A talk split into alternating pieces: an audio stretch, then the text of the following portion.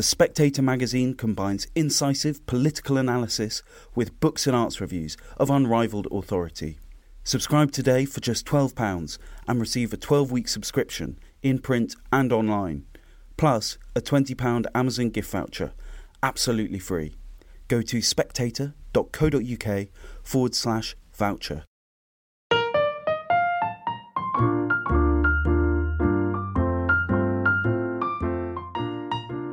Hello and welcome to the Spectator Books Podcast. I'm Sam Leith, the literary editor of The Spectator. This week, my guest is Sarah Sands, former editor of the Today programme, former editor of the Sunday Telegraph and Reader's Digest, and former deputy editor of the Daily Telegraph. She's been a leading light of journalism ever since I've known her. And now she's written a new book called The Interior Silence, ten Lessons from Monastic Life. Now, Sarah, you are probably one of the most buzzy, plugged-in, newsy, gossipy, you know, alive to the world people I've come across in my whole professional life. And you've now gone away and written a book about monasteries. Have you had a bump on the head? Yes, I think that that's a sort of clear implication of the book, that I've had some kind of breakdown or that something's, something's happened. But because um, I suppose I have been um, close to news for a long time, the sudden desire for everyone just to shut up, mostly myself, it is part of that. I was I was remembering the phrase um, from the great late Frank Johnson about the chattering classes, and I think he, when he wrote it, you know, he hadn't quite realised how much um, the volume was still to turn up. And so I suppose it was, I mean, it was written sort of partly during lockdown, but really the spur for it was coming across a very slim volume by Patrick Leigh Fermor called A Time to Keep Silence. And he um, was an adventurer and a travel writer and tremendously social, but he did see that there was this beautiful contrast of uh, stone cloisters and silence and a bit of Gregorian chanting, and what that does to somehow bring back um, a, a sense of sort of peace of mind, which I think we probably have all lost a little bit, Sam, have we not? We have. um, uh, did it sort of sneak up on you, or did it? was it conceived as a book? I mean, you have this brilliant sort of personal intro where you have a wall at the bottom of your garden, which obviously, you know, is a reminder. It was a reminder, yes. It's a, it's a fragment of a Cistercian wall. But somehow, although it's a small thing, it does draw your eye. And actually people do come up, because we know that the country is full of brilliant amateur historians and um, who, who come up and make notes, and they've looked into a little bit of the history of it. And it was a a little abbey of um, of very poor nuns. They were about the first to go uh, when Thomas Cromwell took on the monasteries, and there was nothing of value there at all. Um, I had a little dig um, that wasn't, um, I'm afraid, not at all Sutton Hoo, and they, they found actually nothing. Unfortunately, um, they didn't find bones, because those are quite expensive, I think, to be, to be buried. But that suggested that they weren't even buried in a in the grander place. But there is something very compelling about that wall, and it's the it's the contrast. I think partly it's because you can get jackdaws in the that sit in the stone windows, and the light comes through in a rather beautiful way. And so it is it's it's very restful, and it is, of course, this symbol of enduring powerlessness. So um, that was, a, I guess, the the direct contrast to Um, a um, London world of journalism, which is all about sort of speed and judgment and power. And this was the opposite. So there was something very restful about that. Also, because it was um, lockdown, and of course we were all reading Hilary Mantel, and I started to get a little indignant on behalf of my nuns, you know, that somehow this sense, um, from the Cromwell point of view, that, that um, monasteries were, you know, corrupt or, or on the wrong side. And uh, I thought that there were someone should speak for them. So I started to do a little bit of um, studying, and actually a little bit like those amateur historians turning up at the gate. And so there's a little Cistercian sort of network, and then that took me to thinking about the monasteries around the world. And of course, a lot of them are in very, very beautiful and strange places. You know, there's mountainsides. Is um it is a common place for for monasteries. It's mountain, or in case of places like Lindisfarne, it's it has to be an extremity. I was desperate to get to Armenia, and I and I couldn't because of, of lockdown. So that's the, the bit that's left. Yes, poor Lindisfarne was your third choice of remote abbey, wasn't it? Poor Lindisfarne. No, well, I was following a route. I started in Ireland and then tried to get to Iona and then and then to Northumberland. So it was the Celtic route. And actually, Lindisfarne was was one of the most um, moving, because I then got to see the Lindisfarne Gospels, which I've never seen. And um, and of course, they're shown in the British Library, but on a very strict schedule of one page appears every other six months. In a, anyway, there's a whole constitution around the showing of the Lindisfarne Gospels. Everyone wants to get to the start of a chapter because that's where the calligraphy is at its most fabulous. But I did get to see one page, and it and it was astonishing. Part of me, and they were so neat. And so that that was very cheering. So I think there was, although I've sort of skimmed the surface of, of monasteries, it was it was really just this sense that they are a, a remedy in some way to the digital age.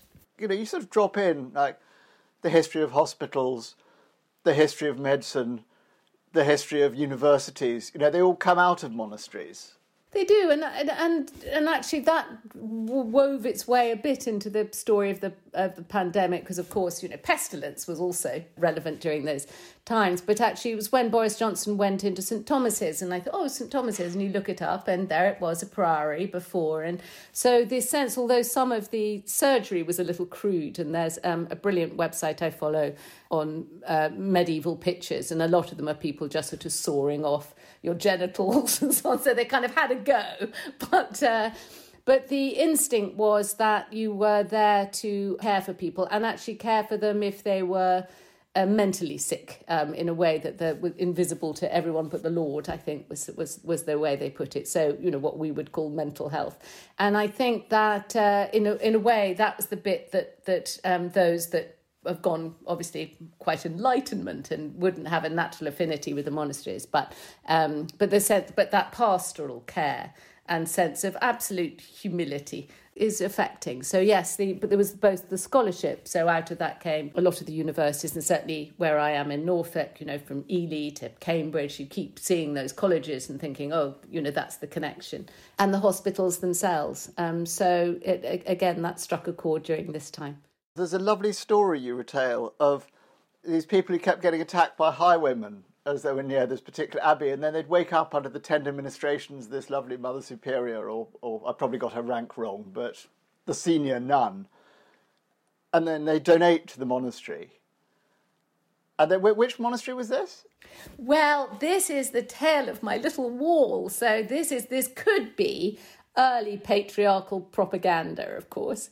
It was said that, yes, Sister Barbara, who resided in this little Marham Abbey, was in league with the local highwaymen, basically, so that, as you say, travellers would come, and they'd be robbed, they'd see this this wonderful image of a nun caring for them, and she would bring them back to the abbey, and which and then um, the proceeds between her and the highwaymen would get shared out, and then there would be a, a, another bonus, because the travellers were so grateful to the nuns, they would give them some extra money. So that's a wicked little local legend, and certainly people have said that they've seen ghosts, uh, Sister Barbara, um, wandering around my house. But I, I don't believe it. I think there's no evidence in the history that I have seen that it was anything but a poor nunnery.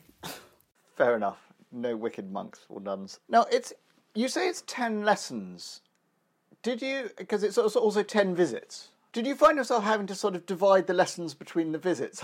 Because there's, there's a sort of sense in which you've got, like, this is where we learn about this, and this is where we learn about this. But aren't they, on the whole, all part of the same package?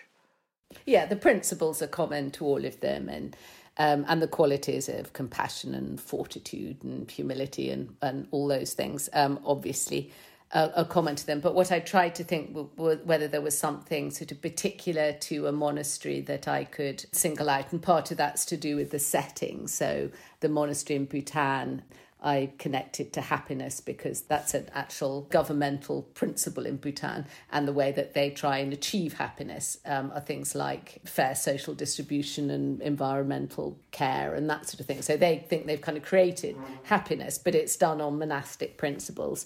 And then there were other places that I, I just picked up threads. So Montserrat in Catalonia, I call that Dark Night of the Soul, because that comes from St John of the Cross, it's Spanish priest, um, and that again is one of the so so some, and it also has there this um, figure of the Black Madonna, who's a fascinating symbol herself of, you know, night and creation, and and then the light that comes out of that, and so on. So I thought that there were sort of particular qualities that you could pick out. Um, and then, so for instance, in Salzburg, which is the Nuns and Nazis chapter, which is basically the Sound of Music, and poor old Salzburg, which is also the home of Mozart, so takes its music tremendously seriously. Um, but to the rest of us, it's the Sound of Music. So, so actually, Nomburg Abbey, you know, they very sort of they're very patient about people standing up and rattling the railings and asking to speak to Maria and so on.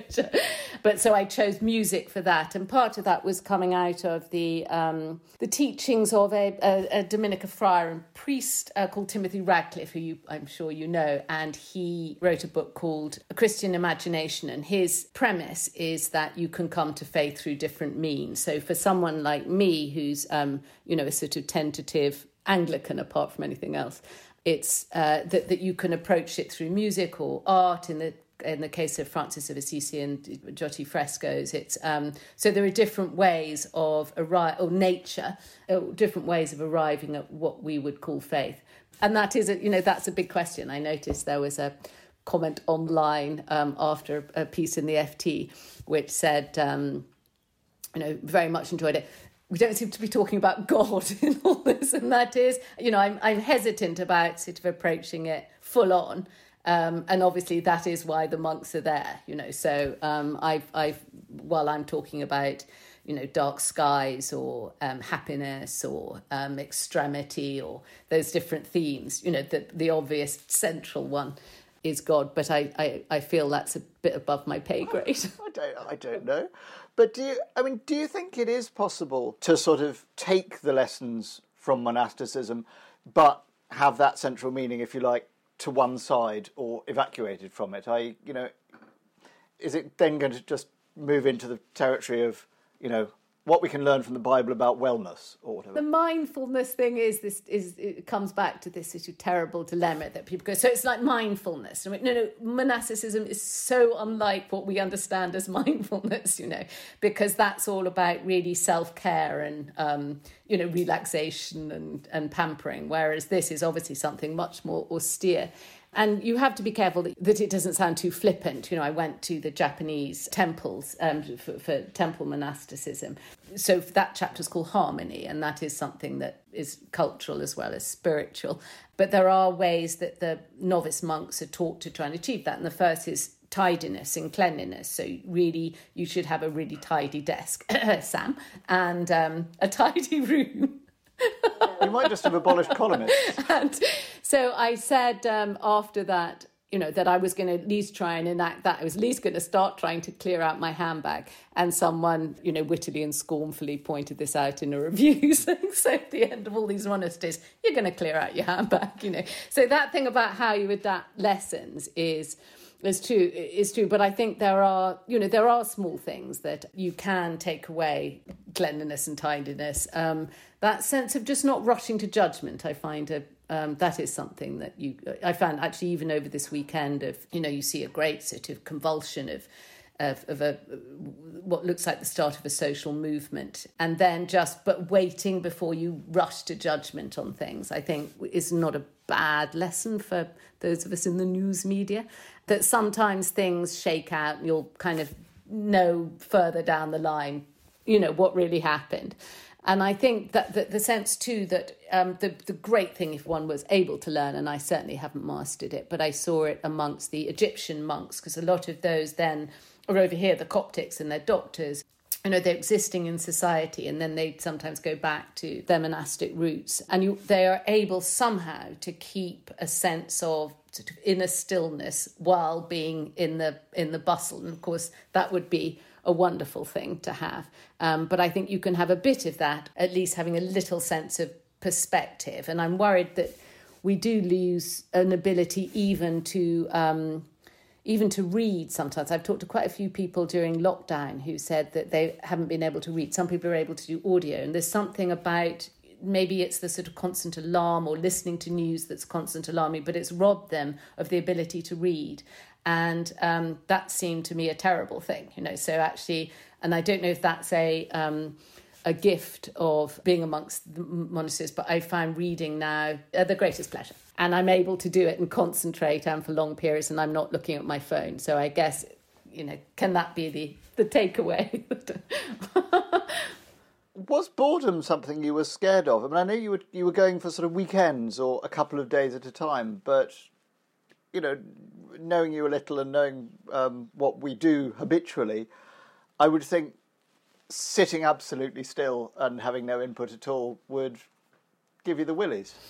Well, I did it because um, I was fitting it into, um, you know, a work schedule. So uh, you're right, I didn't stay anywhere um, very long. I think I, and I think that's would be the barrier. So I can, I felt what I had is a sort of insight, but then I ran away, you know, the idea of sitting it out. But I did talk to a um, young woman in Bhutan who'd been at a monastery there, which was, um, pr- it was pretty um, bare and, you know, outside toilets, and it was just a, a row of cubicles, really. And she was a, you know, senior executive in a Dutch airline, you know, so it was, she was used to, she said, and she arrived, she said, oh, well, I'm a germophobic for a start, you know, so she expected extremely high standards, you know, of comfort, convenience, hygiene, and put herself through this. And so actually after a night there, you know, was tremendously sort of squeamish about the conditions, and then saw the sunrise come up and something happens, you know, and clicks. But then I left.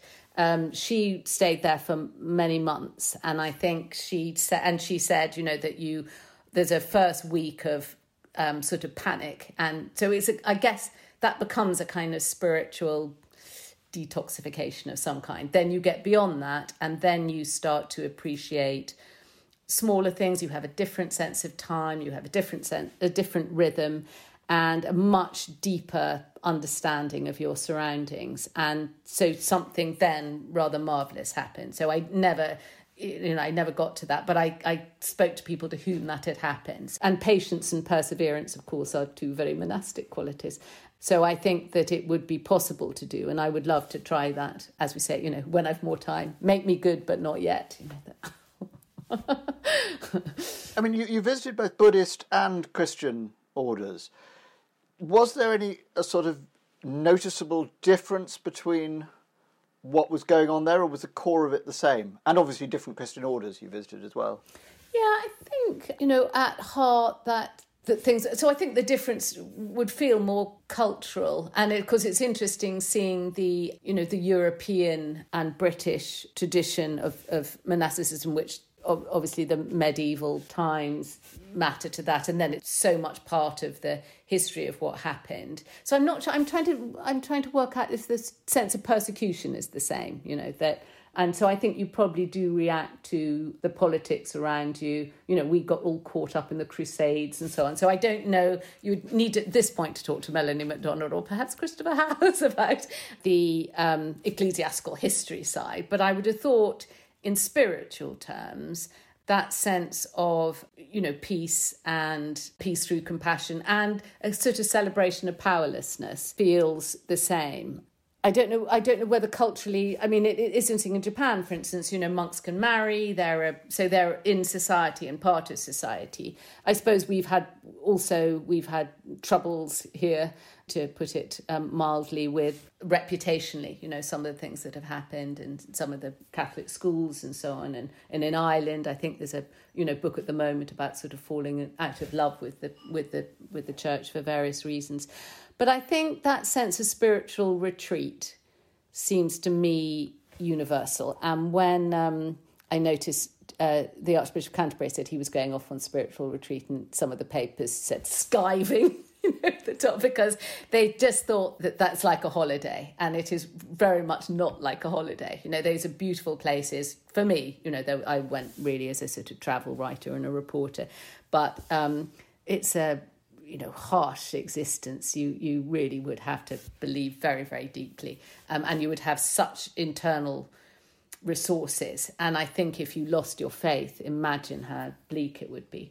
But if you have faith and that sense of stillness, and I saw that certainly in Cistercian monastery, in France. So, you know, it's a beautiful place. It's surrounded by lavender and it's a silent order. And you're, you've got your seven services a, a day. It seemed to me that they're out of that, you know, sheer sort of discipline and devotion, there was a great sense of beauty and divinity. And so for those monks there, they must, that must be their existence. But it's a very, it's an extremely long training, I think, to, to get there, apart from anything else, you know. So they're, they're, uh, everyone understands that there'll be people who won't make it.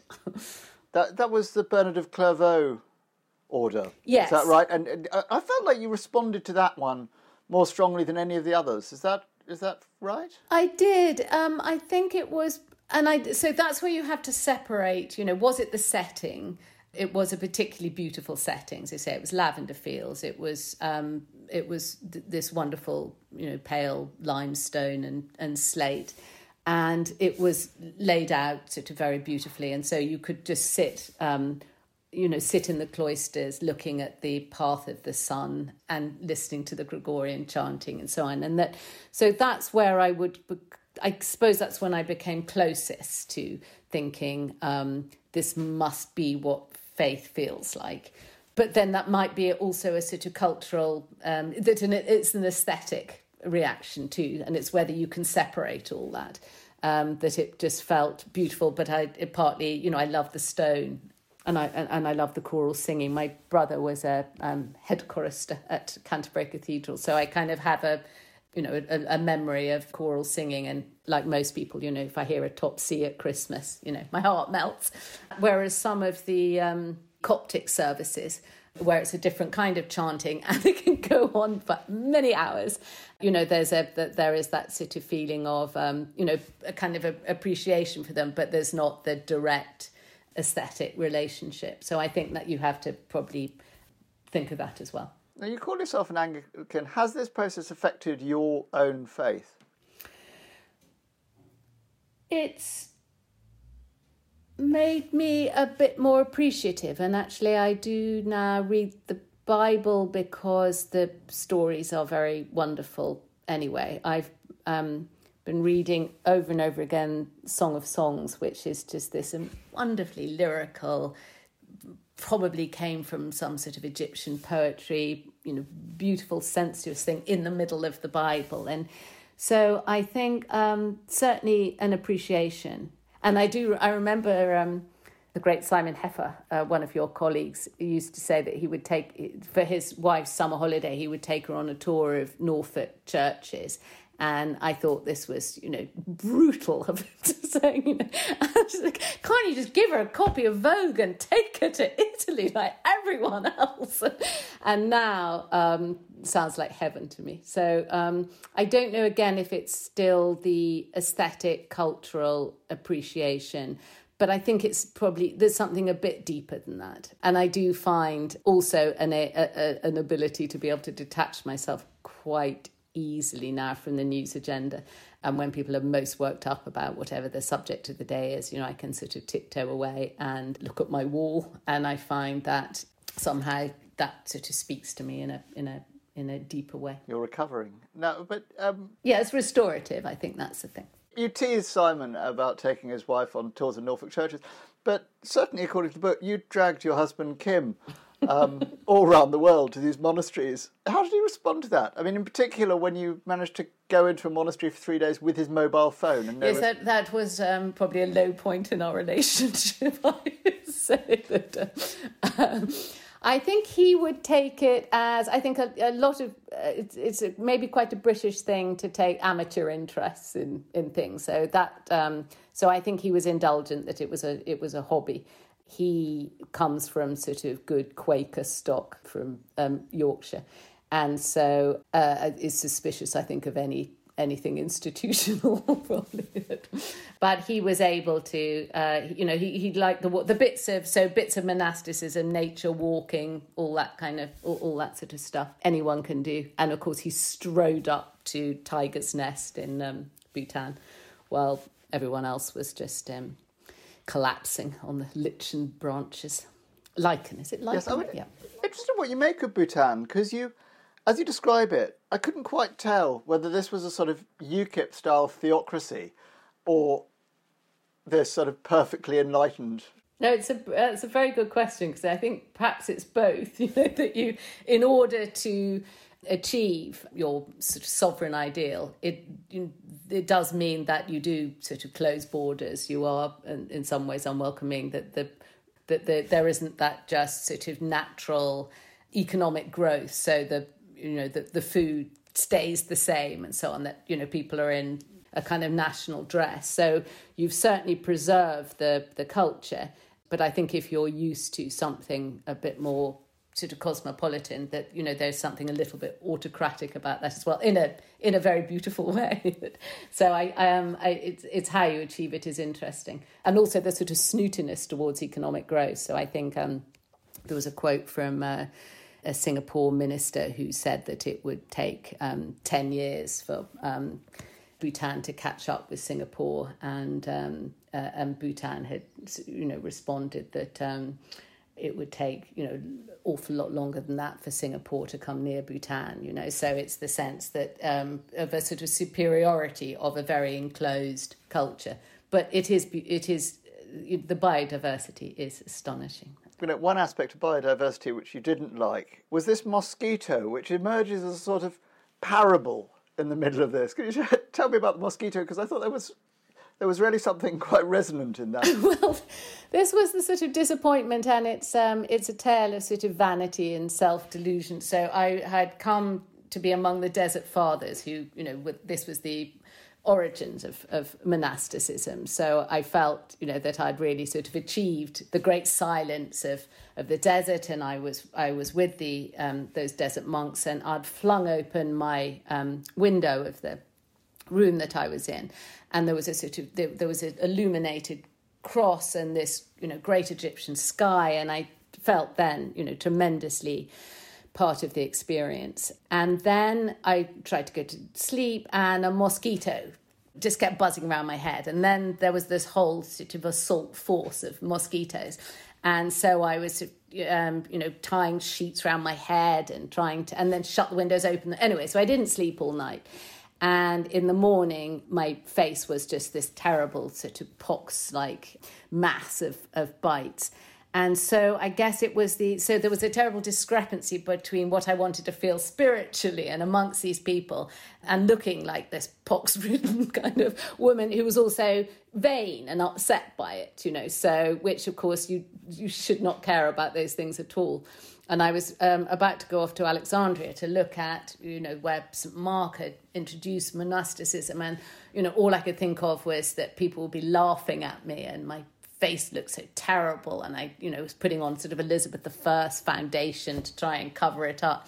So I think that was really, um, it was a sort of terrible, you know, Bridget Jones hits desert monasticism. So I, I think the... The, the lesson for me was that it's sometimes hard to live up to all this stuff, you know. That, uh... It is all these funny juxtapositions as well. I mean, when you go and visit, um, oh, go, go, the, the Assisi, you know, you say, well, the last time I was here, you know, I saw Boris Johnson getting his dongle eaten at Yevgeny Levodev's, you know, palace. It's a computer term, can I just say? That it's a... Well, the point of that was that Francis Assisi, of course, himself was a wealthy merchant and then converted. So, and it was in the same place, Perugia. So um, I hadn't just sort of thrown that in, but it was. So it was the idea of of, of contrast, that um, this was the sort of lowliest saint of them all, and you look at it, this stone slab that he. Uh, slept on, and I think G K Chesterton said, you know, that you would you could look down on this um, pain-racked um, figure and see that he was the happiest man in the world, you know. And so it, somehow there's all that, and then thinking. So I suppose it's the contrast between throughout the book between a world of the where the things we value of you know power and money and um, speed and excitability and uh, and all those things, you know our our world, and then versus this something that's um, you know timeless and and peaceful and utterly uninterested in power or money. Um, so that that is what I'm left with is is it's the better place. I just can't get there. Yes, well, I mean I, it, it is the better place. But being as we're in this world, I. Can you tell me what happened about this?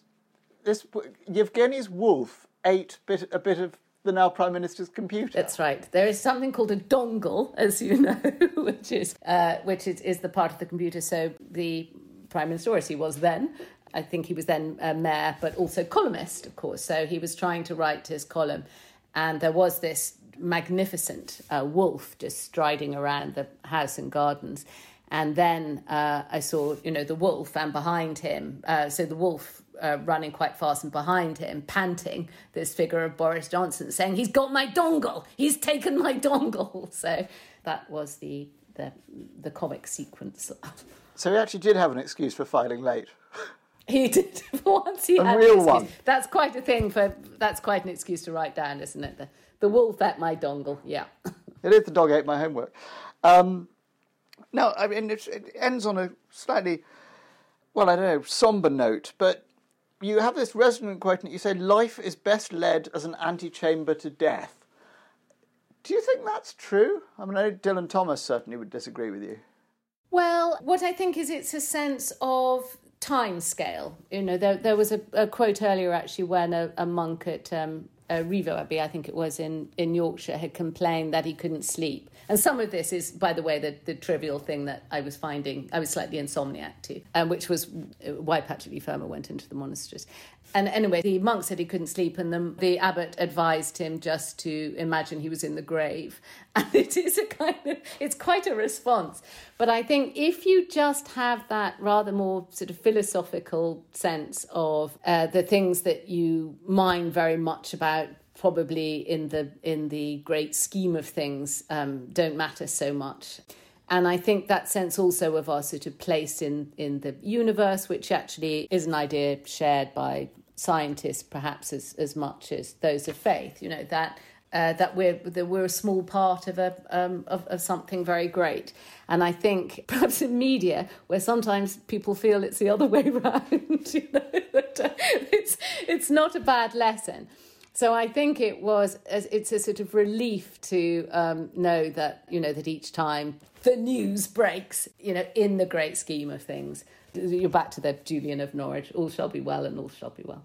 Was it that, that, you know, fatally wider sense of perspective that made you have to stop doing Today? No, it wasn't directly linked, but it was part of it, of thinking that there is life outside, of thinking that this sort of vortex of, of news, and because I was in charge of a running order, it, it's ceaseless. And uh, and there was also, there were a few months where for some reason my phone got attached to the taxi switchboard for for news at the B B C, so it was actually beeping, you know, for all night. And... Uh, So that does make you quite sort of jittery. And that thing about looking at your phone, looking at your phone. I think there are other things happened as well. I um, became a grandmother, and so certainly a sense of thing, other, other things being more important. Um, and so actually what I find now um, is doing things that... Are st- so I'm still busy, I'm doing quite a lot. Um, I didn't have a breakdown, but it's a, but it's in a way that I feel it's more sort of distributed and a bit more perspective. And I'm doing things I really mind about that aren't...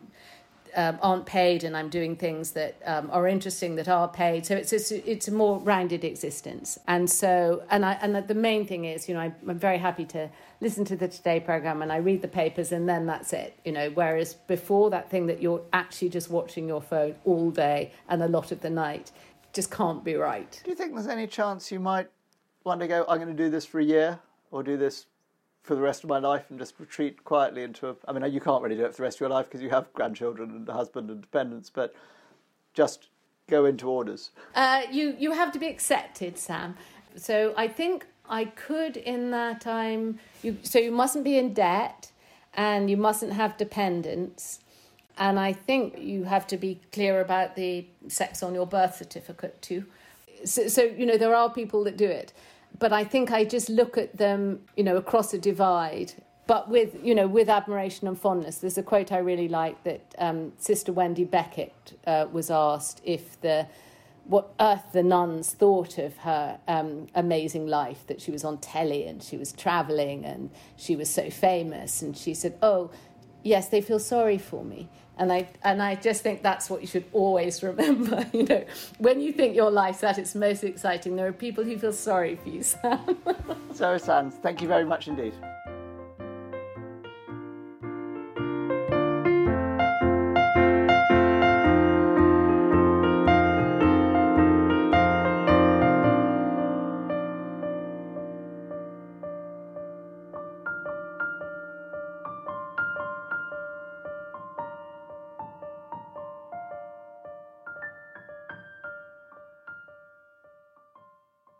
The Spectator magazine combines incisive political analysis with books and arts reviews of unrivalled authority. Subscribe today for just twelve pounds and receive a twelve-week subscription in print and online, plus a twenty pounds Amazon gift voucher, absolutely free. Go to spectator dot co dot uk forward slash voucher.